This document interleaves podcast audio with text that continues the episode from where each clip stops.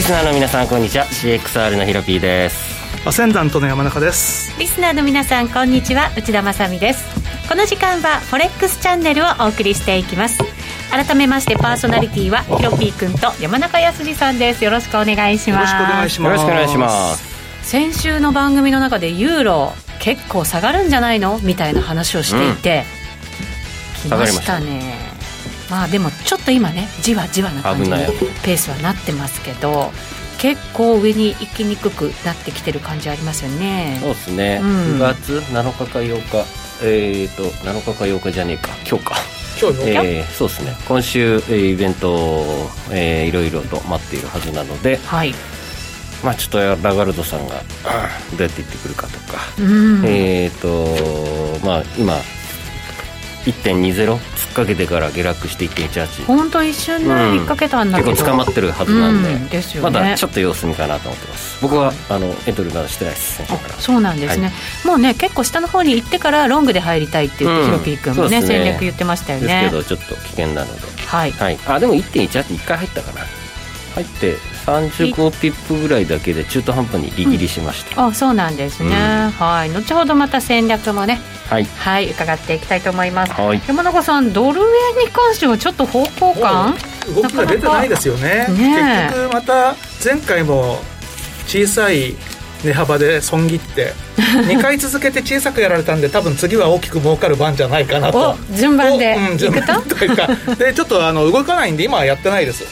もう本当に徹底してもう本当にドル円なんですね、うん山中さん、うんだって他の通貨だと勝つかな負けるかなと思うけどドル円ってなんかあんまり負ける気がしないん でやっぱりその精神精神的余裕が一番重要ですよ負けるあー気がしねえねすごいなあ さすやっがぱでりすまあ得意ねなものをやるっていうのがねそうですよ一番いいのかもしれないんですけどねはいはい後ほどそのあたりも伺っていきたいと思いますさてこの番組は YouTube ライブでも同時配信しています動画配信につきましてはラジオ日経の番組サイトからご覧ください番組ホームページから随時質問なども受け付けています番組宛てメール送信フォームからお願いいたしますそれでは番組進めていきましょうこの番組は forex.com の提供でお送りします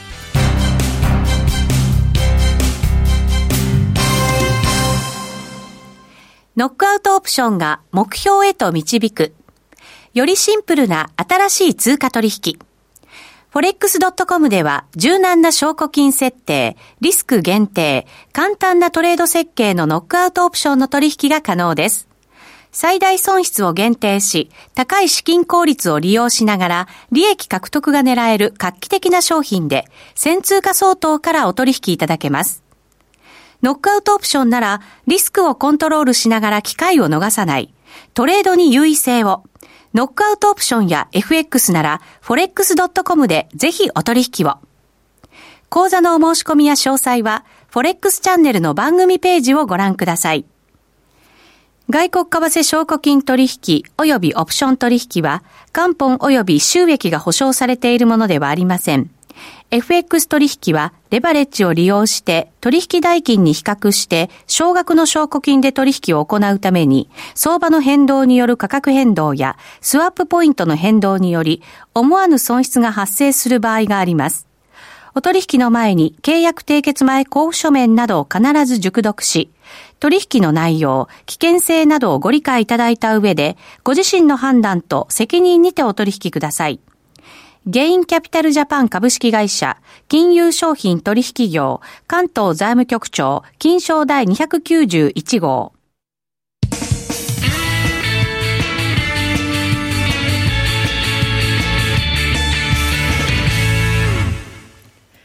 ここからは、ウィークリーフォレックスストラテジーのコーナーです。最近のトレードとマーケット戦略について考えていきたいと思います。じゃあ、山中さんトレードしなかったということなんで、ヒロピーくん。はい、 えー先週はユーロドルはまあ浅いおしめは入りたくないねって多分番組中で1.18って言ってたような気もするんですけど言ってた言ってましたよ。なので触っては、はいなくて、いなくて。触ってないってのは嘘か、えっと、1.18でひ刺してたのがヒットして先週の後半多分水曜か木曜一か回、結構下回った感じですもんね。 81まで行ってますからそうねですよね。ううんん、でその後上がったところで、うんちょっと違うかなと思うので、1.1835とか367ぐらいで、利切りっていうやつですね、うんうんうんえーちょび益でカットしたっていなう、るでほどオージードルもね、えー、と0.7275の待望のロングもヒットして、オージードルはいうんでその後またユーロドルと同じような値動きしたので、これもなんか10ピップぐらいでカット。うんうんで、えー昨日からポンド円を始めて、えおーーポンドショートしやって今残高が29万円超えてきましたうん。お、いい感じですはね。いポンドのド30ル万円もいやポンド円ポンド円、クロス円でやってるんですそね。うですね久しぶりにちょっはとあの円の方がポテンシャルあるかもというので、あ僕ちょっとリスクオフを見始めたんであーえー変わりましたね。久しぶりじゃない、リスクオうんフだまったあ、あのの株も原油も多分ビットコインも崩れるかなと思ったので、ほう。えー一気に方向を変えて、まあ、また来週何言ってるか分かんないですけ どまあ、なんと原油がか先に崩れちゃいましたもんね。そうですね確かに。で、まあ、先週末ね。てかまあ、見事にあの、満月と変化日の間で、全体的に全ての金融市場、変わりましたね、雰囲気が。だやかっぱりあるんですら、かうん。ね。で、こういうの当たるときって、マジズバリいっちゃうんで、2週間から、えー次の新月までとか、へえーー長いと1ヶ月間調整入るんで、うんまだ1週間続くかなと。次新月来週の水曜日ぐらいですよねなのでそこまであるなと思ったので、僕は、えー、と昨日ニューヨーク休みでしたけど今日から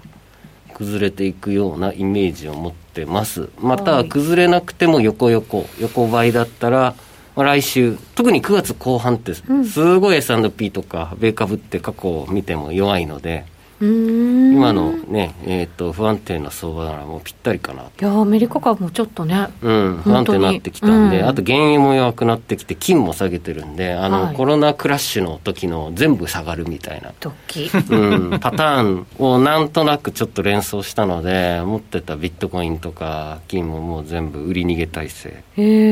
え、やること徹底してますなそ。うですね。なので、もう完全にキャッシュ、キャッシュが王様。それぐらいちょっとやっぱりリスクが高まってくるっていんうそこっすとね。でやっぱり直近ちょっと上げすぎたのはポンド円かなと思ったんで為替はポンド円で攻めようというな目か論なみかですいい感じの動きうんいにいじゃあ感じでなっすてねますよねう、んチャート見るとね。うんうんまあ、あとやっぱりね、バフェットが総合商社買ったっていうのはインパクトでかかったですね。びっくりしましたけど、日本株初めてなんでしょ、個で別しにょ、うん初めてでいきなり5000億いっちゃうんだみたいな。まあ、金持っ現てますからね。キャッシュね、ポジションすごい高まってましたからうんだらね。人工株だけに徹底して、うんあのえもう米株も米ドルも下がるんじゃないかっていうねバフェットこそすごいですよね人生ほぼ米株と米ドルに強気でロングしてきた人たちがそうか。まさかのポジションをひっくり返すっていうもうほぼひっくり返すに近いですよね金ね金も買わなかったのに金買ってう ETF 買って総合商社のうん金鉱株とか、うんえ本当にーそうそういうのを買ったっていうことなので、 まあ、米株がそんだけ割高ってことですよね。割高ですよねきっともうね。他にだから投資すべきものっていうのがなかなか見当たらなかったってことなのかな、ないからもうコモディティにかけるみたいな感じじゃないですかね。うん。なんでしょうねえっ、と、マキさんから、こんにちは、レイバーで明けで、これから方向感出てくるかなって思って、待っています。えーポンドの流れが変わった気がしますが、もしよろしければ深掘りしていただきたいですというコメントが来ましたので、これ後ほど見ていきましょうそうですねはいはい、えーそしてりなさんから、こんにちは、火星逆行等々、今週ですね、りなさんからは同じく、えー、と9月17日が新月ですという、うんはい、星の話入れてくれまあした木よ。曜日か、うん木曜日ねで、前回の満月っていうか、僕別に新月満月は基準にしないんですけど、うん前回満月がまあ、あの、あ僕全部あの、ヨーロッパ時間で見てるんであれなんですけど、2日が満月で、 2日が満月、うんで、まあ、2日から4日のこの3日間が変化日だったんですよ。うんで、次回が、ままさにその新月が基準ではないんですけど、17、18が変化日です。ああなるほ17どだからえ9月17 9うん9月って2回変化日があって、はいあの基準は違うんですよ、あの新月、満月は多少見るぐらいで。あの基本的にはあの別のところを見てるんですけども、でもまあ偶然今、今月に関して言うならば、重なってますね重なってるうんへ2ー日、4日っていうところと、17、18なんで、今回は偶然重なってる、なんだか嫌ですね、重なるって、うん、なんかありそうじゃないですか。そうですね、17、18は何か事件に注意とか言って、に 注意。えー、そうなんですね。火星逆行だと、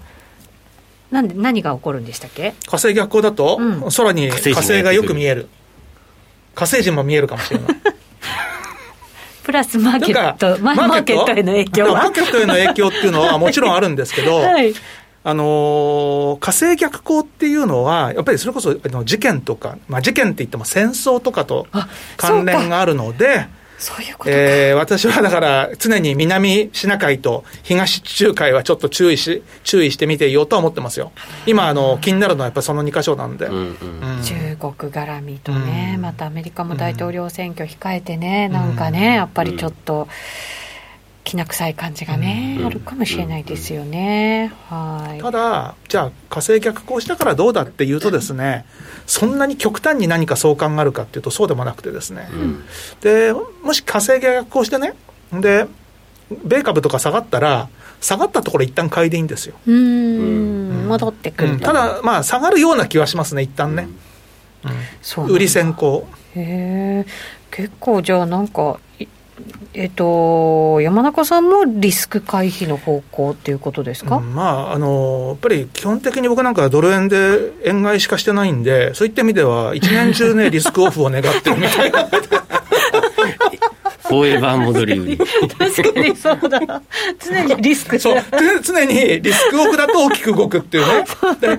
でで小さくやられてる時は別にどうでもいいんですけど大きく取りに行くのって結局それがそれを待ってるわけですよ、うん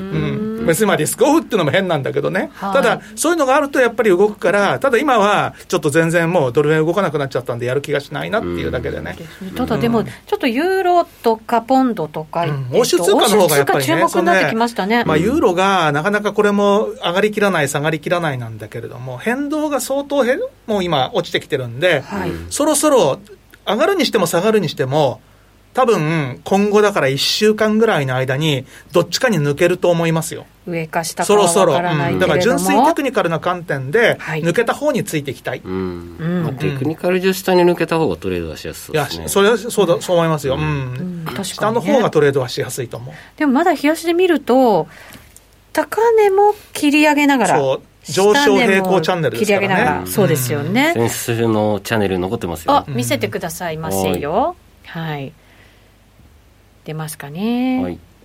画面でん拡大しましょまう、だその中にいますからね。はいぴったりですねあ出ますあもう加減だからそう加減なんですよもうやられますたみたいだ、なだからこれで下抜ける方が、動きとしては面白いですよね。うんだから、ECB 理事会がいよいよあさってなんであ、さって、はい。うんそのあたりがきっかけになる可能性はあるんじゃないかと。うん結構ユーロ高発言みたいな、なんか、牽制発言検が察言先週も出ましたし目立ってきて、まだすかねら今回もひょっとすると ECB 理事会でもって、今のこの高いユーロは、欧州の景気を阻害するみたいなこと言うかもしれないです。うんまあ言うでしょうね大体、ねえ言うかもしれない。ということは、下にもしかしたら本当に抜けてい抜くける可可能能性性もはああるるとと思いますよ。いうことですよね。あとね、イギリスとのやっぱりちょっと、その交渉もなかなか、そうそうそうねそれも今日から始まるんで進ないとはい。これも、まあ、多分イギリスが相変わらず、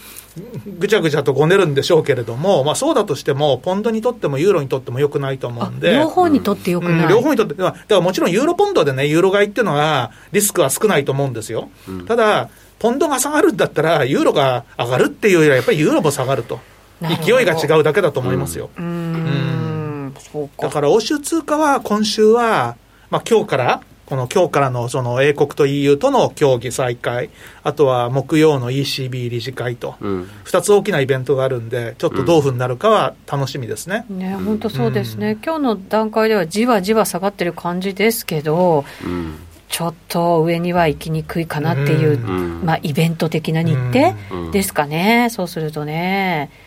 ヒロピー君のポンドも楽しみだね。うんポンドはもうちょっとボリスに期待 ですねボリスに来たうボリスさんに大期待ですねーん、これね、どどうんなるどんの余計なこと言えよみたいな どうなんでしょうね、これ、こうヨーロッパに対してなんかこう、プレッシャーかけてるんですか、まあヨーロッパにだい、まあ、前からそうですよね、あの強気な発言をして、なんとか譲歩しようと、ただ、まあ、相変わらず EU 側も、もう、あのイギリスの言うことには付き合ってらんないよみたいなことを毎回言うけども、今まではなんだかんだ言って結構譲歩してきたじゃないですか。はいだから今回も多分それを狙ってるんだろうなとは思いますけどね。うんうん。 コロナで疲れてるからもうあんま聞く耳持たないんじゃないかな知らねえっつって。そこ、たそんだ、な理由一時期、あのジョンソン首相もね、あのちょっと体調がやっぱり完全とは言えないから、そうでしたうね。んですよね、本当ややにめたいみたいなことを漏らしたと死かのっ瀬戸際からやってきましたてしねいうような話がありましたもんね。うんはい本当そうですね。はい。ということで、ヒロピー君は、じゃあ、リスクオフの方オフ向で。に、久しぶりに本格的なリスクオフを狙いに行く。しかも本格的ついちゃいましたね。うん。久しぶり。2ヶ月とか3ヶ月ぶいりやぐらいじゃない半年ぶりぐらいじゃない半う年ぶりぐらいか、んそれはちょっと警戒しないといけないですね。山中さんはユーロの動き次第。うん、そうです動ね。いた方についていく動いた方についていくけども、その時はユーロ円のショートもいいかなとかって、あの下げればね、おーおーそうですね。うんそうそうそうんそうですね、う。うんそっちの方がなんか効率良が良ささそそううなな感感じじがが。。ね、しますね。わかりました。えーそれでは後ほど多分ポンドの分析もしようかなと思ってますのはで、いご期まあ待延く長戦だあさたい。りでお願でいしますすね。はい、引き続き見てください。以上、ここまではウィークリーフォレックスストラテジーでした。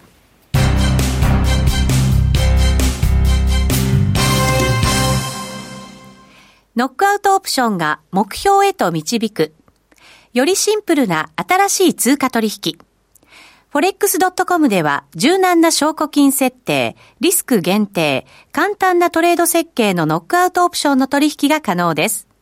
最大損失を限定し、高い資金効率を利用しながら、利益獲得が狙える画期的な商品で、1000通貨相当からお取引いただけます。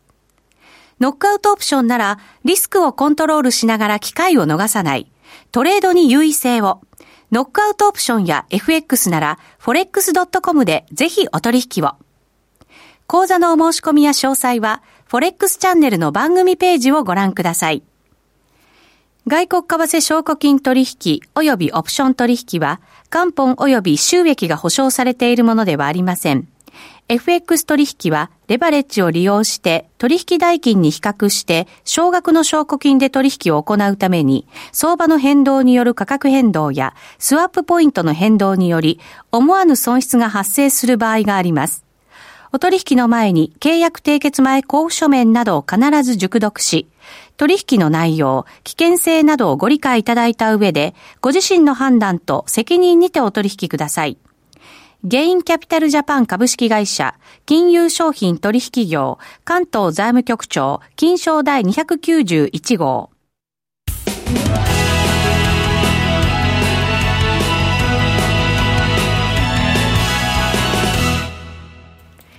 さあ、それではここからはゲストにご登場いただきましょう。ノックアウトオプション王子の個人投資家カズさんです。こんにちは。こんにちは。よろしくお願いします。よろしくお願いしよまろすしくお願いしえーこの時間は FX やノックアウトオプションについてのアイデアポイントなどを伺っていきたいと思います、えー、王子どうですか最近のトレードまだ笑言いっちゃいなまがら笑っちゃダメですよ。すそうです王子が笑ったから私も笑ったんですけどねはいどうですかうーん、なんか金基本的にメインで見てますね。金ですか金はい金が金コロのチャナーのトを時出しすまごしたくうん動いてたので、はいまあ、目安として金を見ながら株とか指数、うんあの通貨ペアとかを見てる。はいんあそう今線引いてもらってるラインも参考にしてますね。はあいそうなんですね適当に引いてみこまれした金の冷やしですかいや4時間です。 4時間足、でちょうど先月の8月11日に、えっと、もう金は買わないで売りますってあーそうでいうしふたうにねお伝えしていお見事でしたて、ねちょうどそこから100ドルぐらい1日で下がってた、うん。すていうかごい150ドルぐらい下がったのかうな、ん。その10 11日のとも15時ぐらいか、そうですね。はい番組はその辺2000でドル割れたぐもらうい目線変えますって言ってそこからはもうずっと下で見てます、うんへえ今だからそのサポートラインも割り切割り込んできたっていうところですかそうらですこんねな感だじからちょうど今うん売り売っとけば1000うーんまあこれちょっと長期的になっちゃうんですけどいずれは1400 1400いくねえっとまだ今1900早く僕は台売でりすけど逃げなきねゃ。 1000 1000だい1400ぶ下ですね。ここの1440ぐらいのラインを見ているんで すよねずいぶん下までえ、そんなバフェットに逆らっちゃう相当あもちろんその結構長めに見てってことな長んですめけにど見てそれじゃあずいぶん結構割高なところまで買われたなって感じなんですかカズさんからしたらうーんっていうかなんかコロナのあコロナリーマンの時とかも結局1900とかまで上がって1000まで落ちてますしあーそっあかと今しあのお金がどんどんななんだろう供給量が多分減ってきてるのでアメリカとかも。うんってことはまあ景気良くなってきたっていうことになるとな配当とかつかない金持っててもなあかんで多分株とかに流れるじゃないですか。うっん確かにてなるなったら金の価値って何なんだろうってなってどんどん落ちてくんじゃないかなとは思ってます。ああそういうことも考えながらっていうことなんですでね。 1400のラインがあの結構何回も跳ね返ってきたところではい。であのアメリカの金利下げたタイミングとかその辺でちょうど意識されてたラインだったので。うーん金もこれコロナの時に一緒に下がったんですね。うん、あのそうクでラッすシュ相場の時は、ねそうなんですねあの時にうん結局あの資金市場でもってドルがショートしてはい。みんなドル買いに一点動いたじゃないですあかーだからかそのそれでもって、うんあのドル買い金繰りになっちゃったのこの時もこの時ですそうねなんですね。うんそうなんですね1700ぐらいつけてから一気に急落してそう1400そこの安値のところ1400後半までいってはまいすよ、、そこそこと、まあ、今聞いていく、まあ、3 1370、まあうーんももちろんもっと上の方にもいっぱいあって、まあ、1750あたりとかはい。その辺も見てますけどなるほど結局その今引いてもらった日本の線ぐらいにはい,、まあ、いつか行くんじゃないかなってざっいとう引いてみましょうかでもこんなもまんすだかまだ金利がね上がるのもしばらく先うにんなるかもしれないという見方の中で、なんか3000ドルなんていう景気のいい声もねうん出てましたからね金は。金さすがに3000ドルはポジショントーク僕ですね4000ドル手前って言っちゃった 強気だね。そうか、でも、まあ、いろんなものが動き出してきて、相対的に見て、金じゃなくてもいいよねっていうことになるんだとするならば、うん金を高いところで買わなくてもいいわけですよね。そうだとうー僕んあんま買いでは今入ってないですね基本的に金うは。ーんなるほどね。そのさっき引いてヒロピさんが引いてた3月の20ぐらいのどっからのトレンドラインも割ってますのでもううんさっきのピンクの線、さっきピンク消しちゃった、今 でも幸せにそうそうそうそうそうか。うん。でもまあトレンドラインはサポートラインを下回ってきてるということなので、ここからの動きね、ちょっと注目にはなるかと思いますけど、う。うんまあ、もうここを取れればかなり500ドル幅の下げ取れるんで、まあつか、いつになるか分かんないですけどはい、なるほどじゃあ長期的に見て金は下に行きやすいぞ行行くくんんじじゃゃなないいかかななというと思っあとまあ11月選挙あるので、はいそれで、まあ、トランプだったら株上がるだろうしそうじゃなければ下がるしみたいな感じうんのうんうんうんあれだと思うので、なるほどそうなった時にはもしかしたら金はちょっとそんなにうん状況また全然変わってくると思ううので。んまあ、結局は選挙主題感も結構ありますああまあそうですね本当秋相場これから大統領選挙が一番の注目うポイントっていうことに、ね、なってくるのかもしれませんけれど、うんヒロピー君どうですもかうねゴールドも逃げ体制なんですけれうどん一応イメージはこの時ですねリーマンの時のはいあのコロナの3月と一緒で全部キャッシュに戻すターンがもう一発来るかなっていうので僕は逆に、えー、と1700ドルあたりから買いたいなとは思ってるぐらいです、うんまあ分かんないですけどねう、ん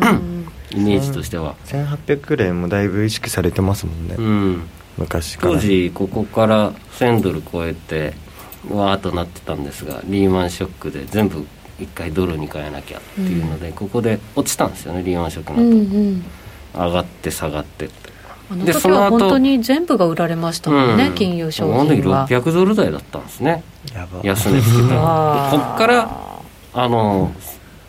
この間のつい最近の高値のまではいここの1900いくらまで上がったっていうあれがあるので3倍以上そうかですよねすごいです3倍ねうん3倍ぐらいですよね、うんになりますね。えー、時は10年後あ浜ハヌマンさんから今回はドル安だけんなリーマンとはちょっと違うんではというような声も入ってはいますね、うんもちろん金融危機ではないっていうところもね、うんあるのかもしれませんけれど、まあ、お金がジャブジャブになっているうんというところではなんかマネーの流れる力っていうのはねやっぱり怖いなと思ったりもしますけどうね。ん多分減らしていきますもんねお金の流れる量みたいのはうんまあ、何年もかけて